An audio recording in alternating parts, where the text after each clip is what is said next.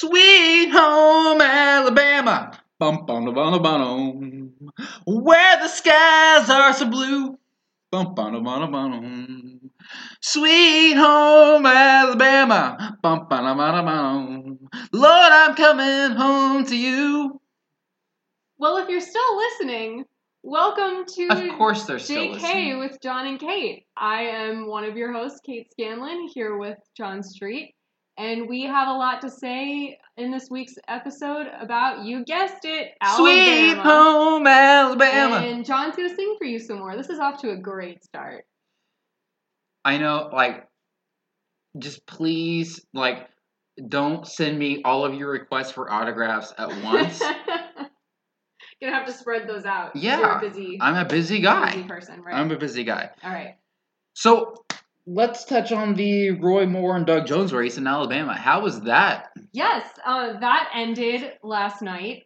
Uh, in a surprise plot twist, there is going to be a Democrat senator from Alabama.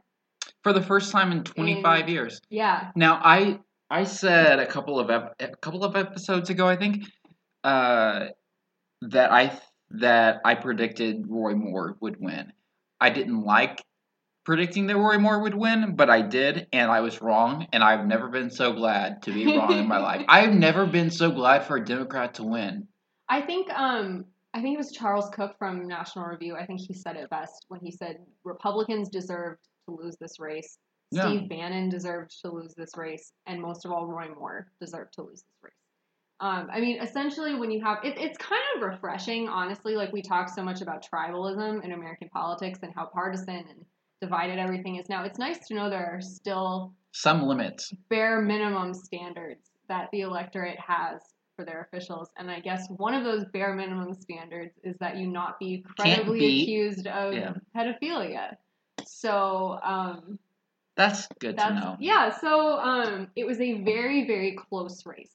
So the day before the election, there were two major polls that came out, and one had Doug Jones up by ten, and one had Roy Moore down by nine. And a lot of people Or up by downplayed the Doug Jones one where he was up by 10 because the polls Yeah. had just been all over the place. Right. The polls have been so over the place, and that race is notoriously difficult to poll, as I under- poll because as I understand it, um, it's just it's a tough electorate to grasp, and it's a tough situation because, um, obviously maybe it's the kind of situation where you have they don't necessarily want to tell a pollster they're Right. going to vote for Roy Moore. They might or they might not want to admit they're going to vote for a Democrat even. You know what I mean? Like it's that kind of thing. Um, so when I saw those two polls come out, I was like, this is going to be a very, very close race. Well, and another thing why I think polls are so unreliable is because they only they only rely on landlines. They only call landlines. I don't even own a landline. I mean, obviously I don't Yeah, live in skews- Alabama, but how many to an older how many electorate? Yeah, so Yeah. I mean, obviously there were there was a, a pretty a significant millennial turnout. Um, my guess is that a lot of those millennials don't own a landline; they have a cell phone. hmm Um, so they ended up less than two percent. It was closer to one percent difference. Which is interesting because Roy Moore came out after Doug Jones gave his victory speech and refused to concede and said that Alabama state law requires an automatic recount if the margin is within half a percentage point, which Is uh, I mean that just wasn't the case because Doug Jones was up by at least 1.5% at that Mhm. point. So it's fascinating that this guy who run, who paints himself as you know a constitutionalist, a law and order guy, doesn't seem to understand what the Alabama law is in this situation, and that his uh, margin of loss would not trigger a recount. And so you essentially, what I thought was fascinating was you essentially had the Alabama GOP, who's been very supportive of Roy Moore through this whole process. They stood by him. Um, they refused to consider getting another candidate in there or a write-in. They refused to consider With the exception of the NRSC. I, I'm talking about the state GOP. Oh yes, the yes. state GOP. So then you had the state GOP come out last night and essentially say, essentially acknowledge that Doug Jones won the election. And Right. so it'll be interesting to see now. I mean, President Trump acknowledged that Joe, Right, Doug Jones right. won in a Uh, in a highly unusual presidential tweet. hmm It was very measured. It was I- very. Um, When they played that tweet, when they showed that tweet Conway on might have written that on tweet, TV, yeah, President Conway. When when they played that tweet on on TV as I was, as I was watching the results last night, uh, the tweet came up and my roommate and I just looked at each other, just like dumbfounded, like like who wrote that and where did our president go? The thing about Trump's wild tweets is they usually happen around 6 a.m. hmm They don't usually happen at during prime time Right. television. They usually happen during Fox and Friends. Talk about driving the day. Right. They usually happen when Fox and Friends is on the air. Um, so you essentially either had the president or a staff member compose a tweet that was essentially very measured and Right. acknowledge that Doug Jones won. Um, so it's it's a fascinating situation because you you have I can't think of an election in my lifetime quite like this where the stakes have been so high for a seat that there's going to be another. This is like a, a two year term he's going to be serving. So I mean, the people of Alabama are going to have to go through this all over again Right. in 2020, which is not that far away. No, it's Right. not. So it's just fascinating that um, how this all came out, and and it'll be interesting to see the main criticism of Doug Jones. I was reading an interesting article today that essentially made the point that if Doug Jones wants to keep this seat beyond 2020, he is going to have to start moderating his position on abortion. Right. Um, and so it'll be interesting to see whether or not that happens, and if it does, whether or not that works. Um, It'll also be interesting interesting to see if the GOP may recruit Jeff Sessions to Right. run for his old seat. right. Because if would that happens, if it's Jeff Sessions versus Doug Jones, Mhm. I think I know how that's going to turn out. Um, so I think I, I saw this great tweet today that referred to Doug, Doug Jones as a future ambassador to New Zealand, which is essentially like I believe that's Scott Brown's role right now. So Yeah, uh, kind of making a comparison between how you know the Republicans got Scott Brown in Massachusetts in what was that 2010? That would I have been. believe so. Yeah. Um, and that didn't work out in the long term. No, know, that was not. kind of a short term victory, and I think that's kind of what you're seeing here. The Democrats, though, sent out a fascinating fundraising email today, essentially saying, making the case that if we can win in Alabama, we can win anywhere where Democrats are organized. And so it'll be interesting to see if they start. I've seen some people say they want to go after Ted Cruz's seat really hard in Texas. Um, See, so here- we'll have to see if that I- happens. And I think obviously there's differences in that there's unique opportunities that a special election provides that a general election doesn't. Right. So one of Um, the things in responding to that and Democrats saying if they can win in Alabama, they can win anywhere. I take issue with that, and I, I wrote about this for Red State last night. And one of the points that I made was yes, a Democrat won in Alabama, but it also took a Republican candidate who was credibly accused of child molestation for a Democrat to win there. Um, if they're going for Ted Cruz's seat in Texas, which is also a, obviously a reliably Republican uh, state, uh, chances are they're not going to have another opponent who uh, they're not going to have a, an opponent who is credibly accused of child molestation. I'm just Mhm. going out on a limb here. I mean, bad candidates are bad candidates in any state, no matter how red or blue it is. right. Um, and that's essentially, I think, the lesson here. Um, so we'll have to see if Republicans choose to learn that lesson moving forward, particularly um, if Steve Bannon is going to continue to play a role in uh, selecting, shall we say, some of these candidates. Sure. Um, because his track record thus far has been basically to put a Democrat in an Alabama Senate seat. So be fascinating to see if people still decide to hold Steve Bannon up as a kingmaker in the GOP. Yeah, and I, I mean, you know, if Doug Jones had run against a, you know, a traditional Republican candidate, i.e., another Jeff Sessions or someone like that, even a more moderate the words um, generic Republican, Republican. on the ballot might have defeated Doug Johnson. You know what I mean? Right. Like, it's that kind of Ex- yeah, ex- exactly. So I mean, Right. it's not as if suddenly we all realize and wake up to the wake up to Alabama being a blue state or trending even slightly more to the left. I, I definitely don't think that's the case at all. And I, I mean, obviously, yeah, the Democrats are going to say that because that um, helps their narrative. But at the end of the day, I just don't think that is the case, and I think that's, um, I mean, that's wishful thinking on their part. Mhm, absolutely.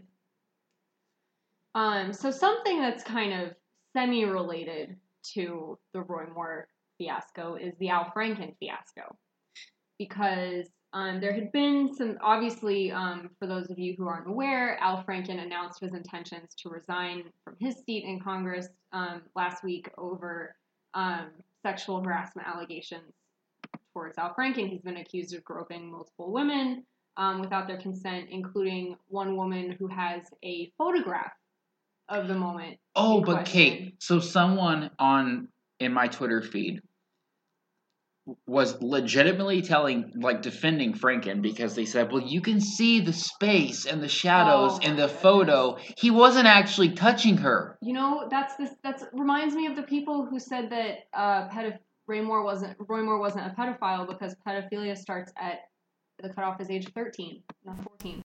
Technicalities are uh, Uh, I I a can't I can't even. with this. amazing. Um, so anyway, back to Al Franken.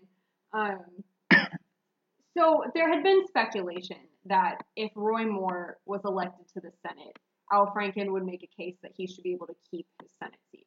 Um, you ha- if you listened, Well, that out the if you listen right, if you listened very carefully to his speech um, last week, you'll notice that the words "I'm sorry" were not really anywhere in it. There Nope. really wasn't an apology. There really wasn't any remorse. He kind of used it. He was speaking to an audience of one, and that audience uh, sits in the Oval Office, and he was essentially saying I'm aware of the irony. um, that because Trump has been accused of um, misconduct, that he should be able to stay in the Senate.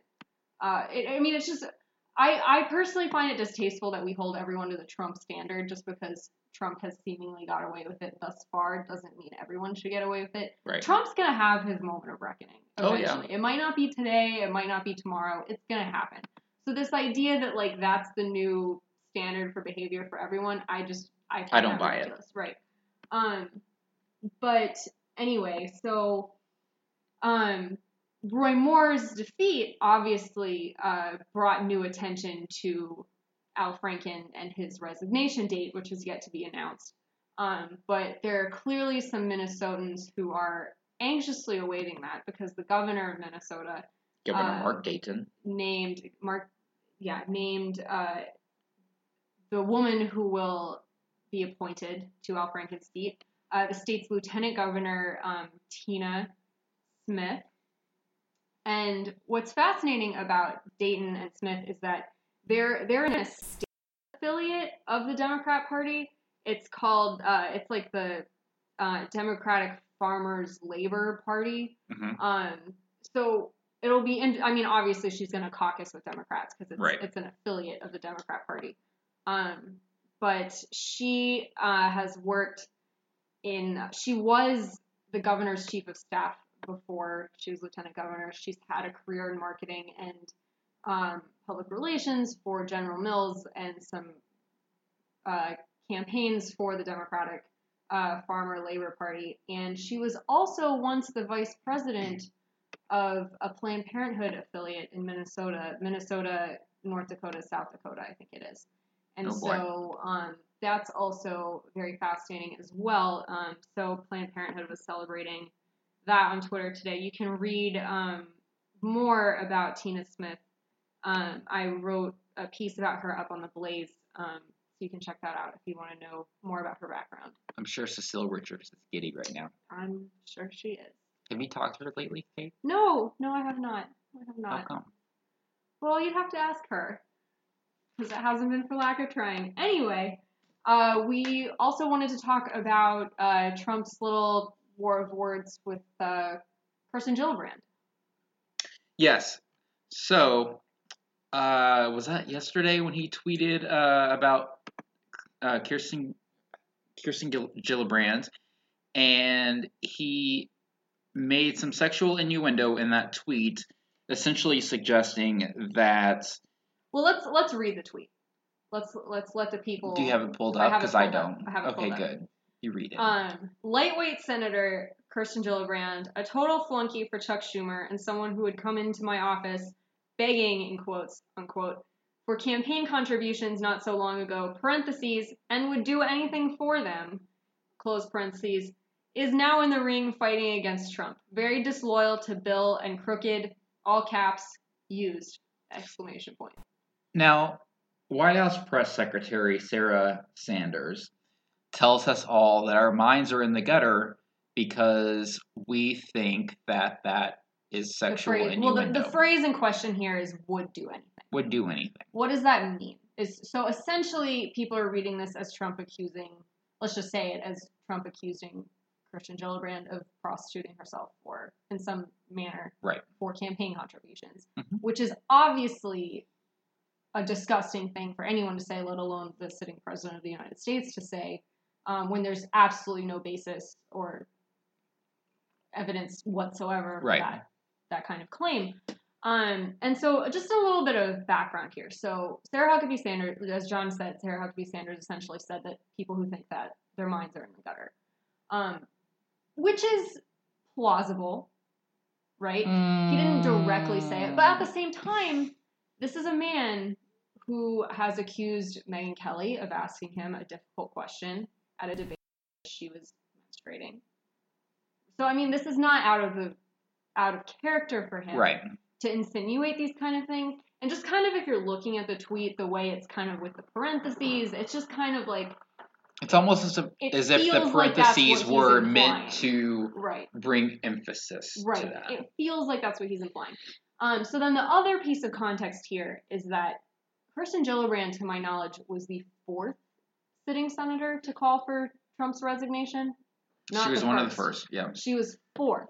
Mhm. You had Wyden, Booker, and San- um, Bernie Sanders, not Sarah Sanders, Bernie Sanders call for his resignation. But seemingly only gets the attention of the president when a female senator does it. It's a little bit so you know. Wyden didn't get a tweet. Bernie Sanders didn't get a tweet. Um, Cory Booker didn't get a tweet, but Kirsten Gillibrand says the same thing, and he, he tweets look this what about she her. gets. Yeah. So then the other thing that's fascinating here is um I want to I want to kind of get to the part where he says that she was disloyal to the Clintons. Mhm. Um also those of you who missed 2016 crooked is his nickname for Hillary. Um so Kirsten Gillibrand essentially said a couple was it a couple weeks ago? My sense of time is off by this news cycle because Oh, same. Yeah. um, same. So recently, she said that she, in light of all of these sexual harassment allegations, in light of this kind of new conversation we're having as a society about these sorts of things, um, Kristen Gillibrand essentially said that um, she thinks Bill Clinton should have resigned in the 90s and that it was a Yes. mistake for the Democrats to hold him up and defend him in light of how he treated women, particularly Monica Lewinsky, who was an intern in his employ Right. And that got a and we lot of what happened attention at the time that, that she a said that. attention. And so I, I'm fascinated that Trump Trump has this like weird sort of as much as he hates Hillary and as much as he likes to go after Hillary, there's always been kind of this air of like camaraderie that he feels for Bill Clinton, and so it's almost like he's upset that someone was quote unquote disloyal to Bill Clinton, which I don't really understand. Um, I mean, just I, I mean, they're It's like- similar men in the sense that they're both kind of like It's like the excuse he gave for firing. It's like the excuse he gave for firing Comey. is like, well, because he didn't handle the Clinton email investigation well. It's like, since when do you care about how Hillary Right. Clinton is treated? right. But it's just Am I remembering remembering that right? No, yeah, yeah. It's Okay. it's just fascinating that so he essentially and then uh, at the time and then it Kristen Gillibrand also got his attention when she said that about Bill Clinton because he essentially he and his surrogates essentially said Mhm. that like Kristen Gillibrand was kind of has been supported in her career by the Clintons. The seat that she sits in was Hillary Clinton's seat Yes. um, you know, just this kind of stuff. Um, and so the idea that Trump feels compelled to defend Bill Clinton's honor is something that never ceases to amaze me. Um, so there's a lot going on in this tweet, as usual, as there usually is in the president's tweets. It's a presidency of chaos for Mhm. sure. But another interesting component to this story is that after Trump tweeted about Gillibrand, USA Today put out an editorial that was, in Kate's words, lit. Um, and I do mean lit. Uh, I'll just I'll just read a, a- short part of it. Uh, says President Trump's Twitter attack on Senator Kirsten, Kirsten, Gillibrand, which she called a sexist smear, is fueling Democratic calls for congressional hearings on the president's own alleged past sexual misconduct. Uh, even with some even calling joining the call for him to resign.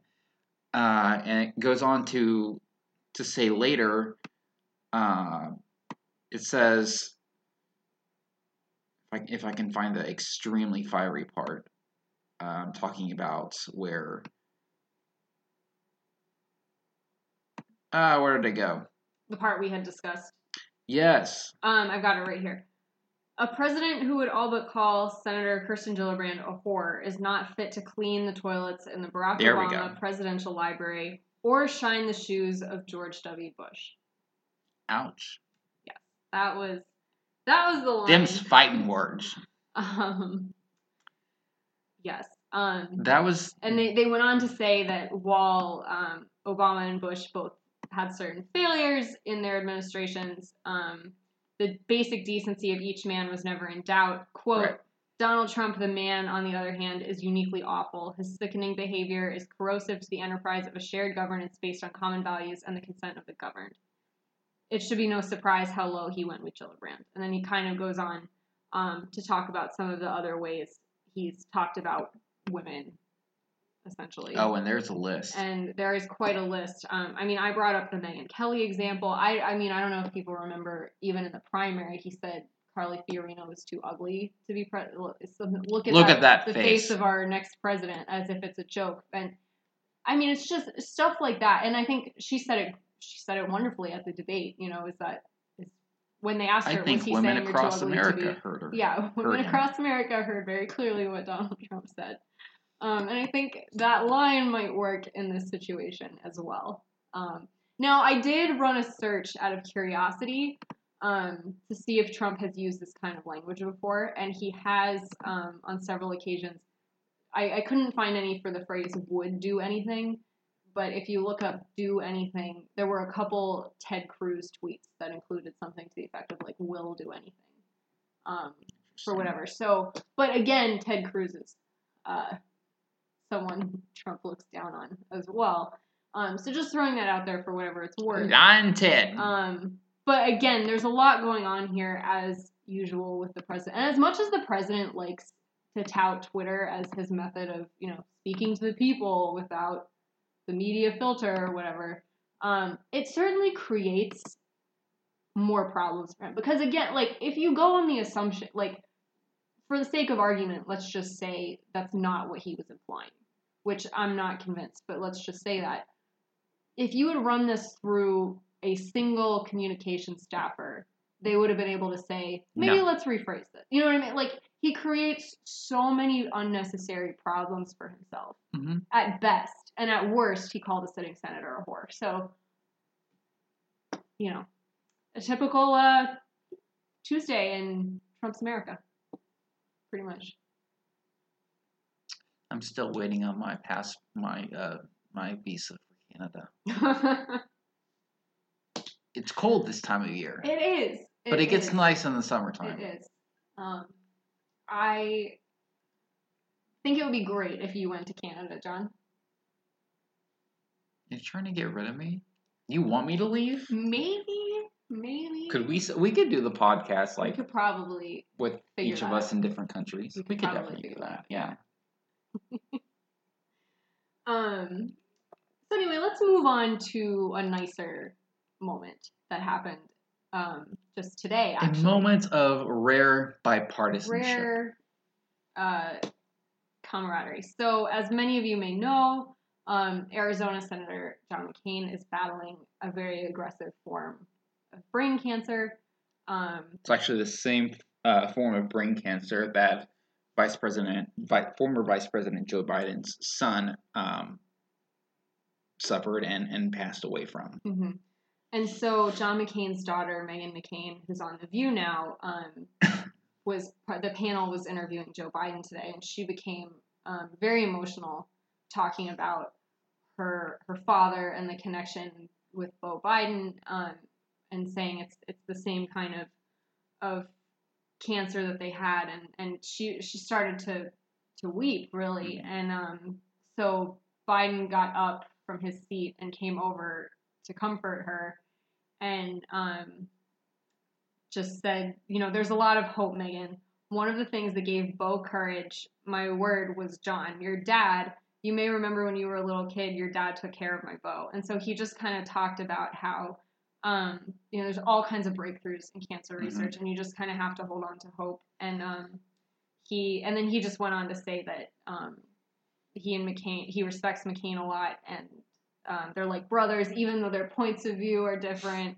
And um, and it was just a really sweet moment in It was. rough It- news cycle. yeah, it, it, Yeah. it definitely was. It was good to see um, people of obviously two different parties just putting politics for aside for, for just a moment and recognizing that we're all people. We all have um, our struggles, our struggles in, in in our each of our lives, and just to be able to relate, especially with Joe Biden's um, case with his son, and it being the same form of cancer as as what uh, John McCain is currently suffering from.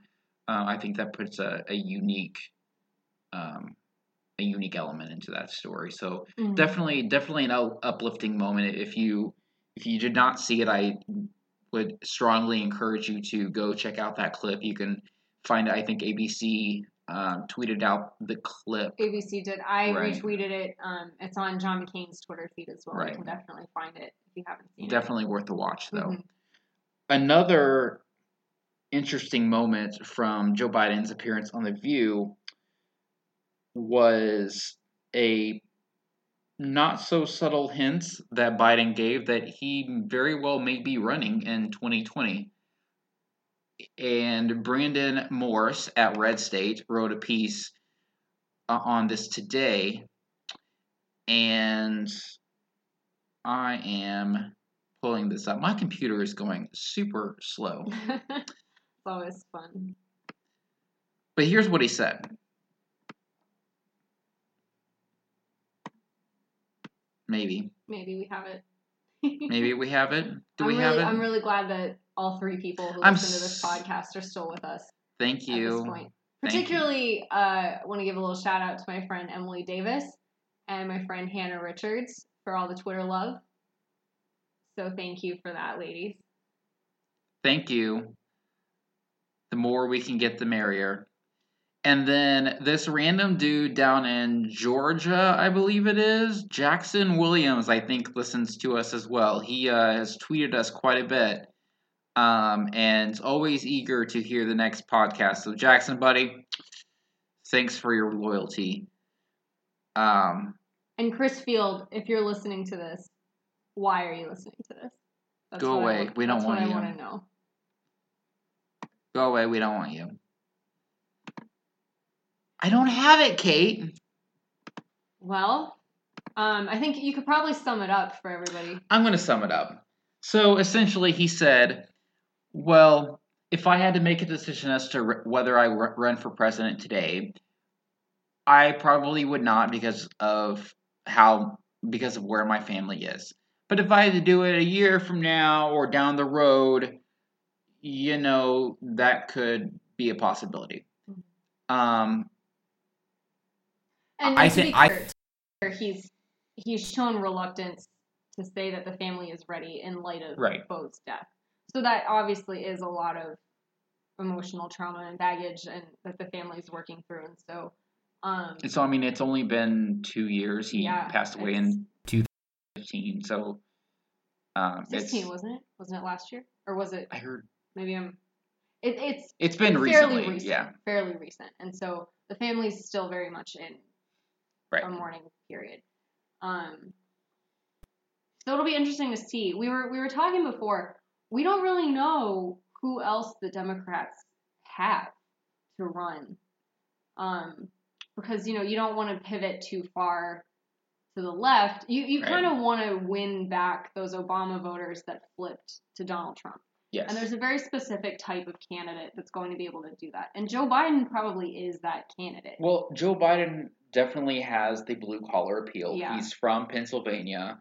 One of the states that put Trump over the top was Mhm. Pennsylvania. I think if Biden ran in 2020, I think Biden would um, defeat Trump in Pennsylvania. I think there's a very, very good chance that Biden would take uh, Wisconsin and Michigan away from Trump as well. If that happens, Biden could very well be the next president, even if even if Trump carries some of the states that no one thought he would this time around in 2016.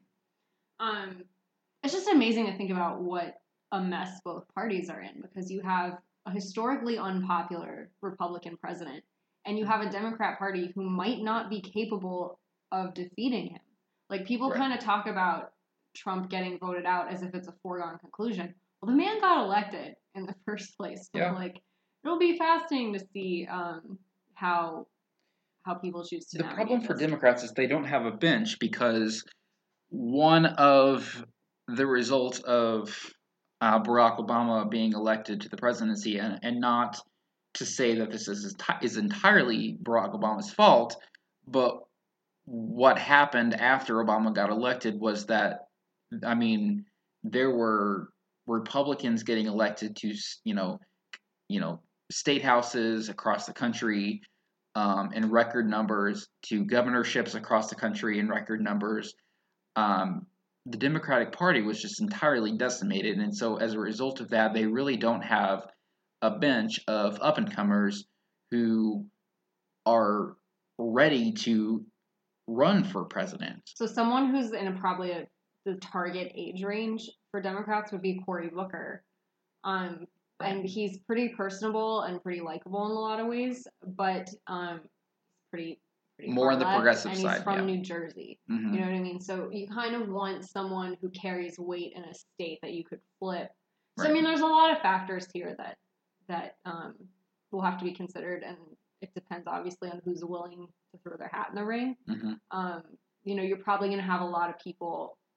It's it's kind of probably going to be comparable to the Republican primary this time around. You're probably going to have a lot of people trying to throw their hats in the ring because there's a vacancy. Essentially, you know, there's kind of been this foregone conclusion for so long that uh, Hillary Clinton would be in her first term right now, and so you know, there's a rebuilding process still Sure. happening there. So it'll be interesting to see if they have a primary like the GOP one. Definitely, for sure. Um, definitely something to watch, and there will be no shortage of uh, drama um, when it comes to politics uh, for the next few years, I think. Yes. And Anyways, very soon it'll be 2018, and we have the midterm fun to deal with. uh, if I may quote the president, it never ends. Ugh. That was a different tweet. We didn't get into that tweet. yeah, I was gonna say, don't. Worry. I think that was that was a line from one of the Roy Moore. I'll tweets. quote the president. We'll see. We'll see. well, uh, ladies and gentlemen, we That will see you moment. next time here on JK. As usual, please uh, let us know what you think of the show. Reach out to us on social media. Yeah. Um, we love hearing from you guys. Write us a review on iTunes. We'd really appreciate that. Um, S- subscribe to us on iTunes, Google Play. You can listen to us on SoundCloud. We'll, we'll be on Spotify and other uh, other channels um, very soon. We'll keep you guys updated on where you where else you can find us in the, in the very near future. But I believe that we are going to do uh, try to do one more show before um, Christmas yep, that's the goal. and so we'll talk to you guys before Christmas. But um, have a great week and stay warm. Talk to you soon. Thanks for listening. Bye.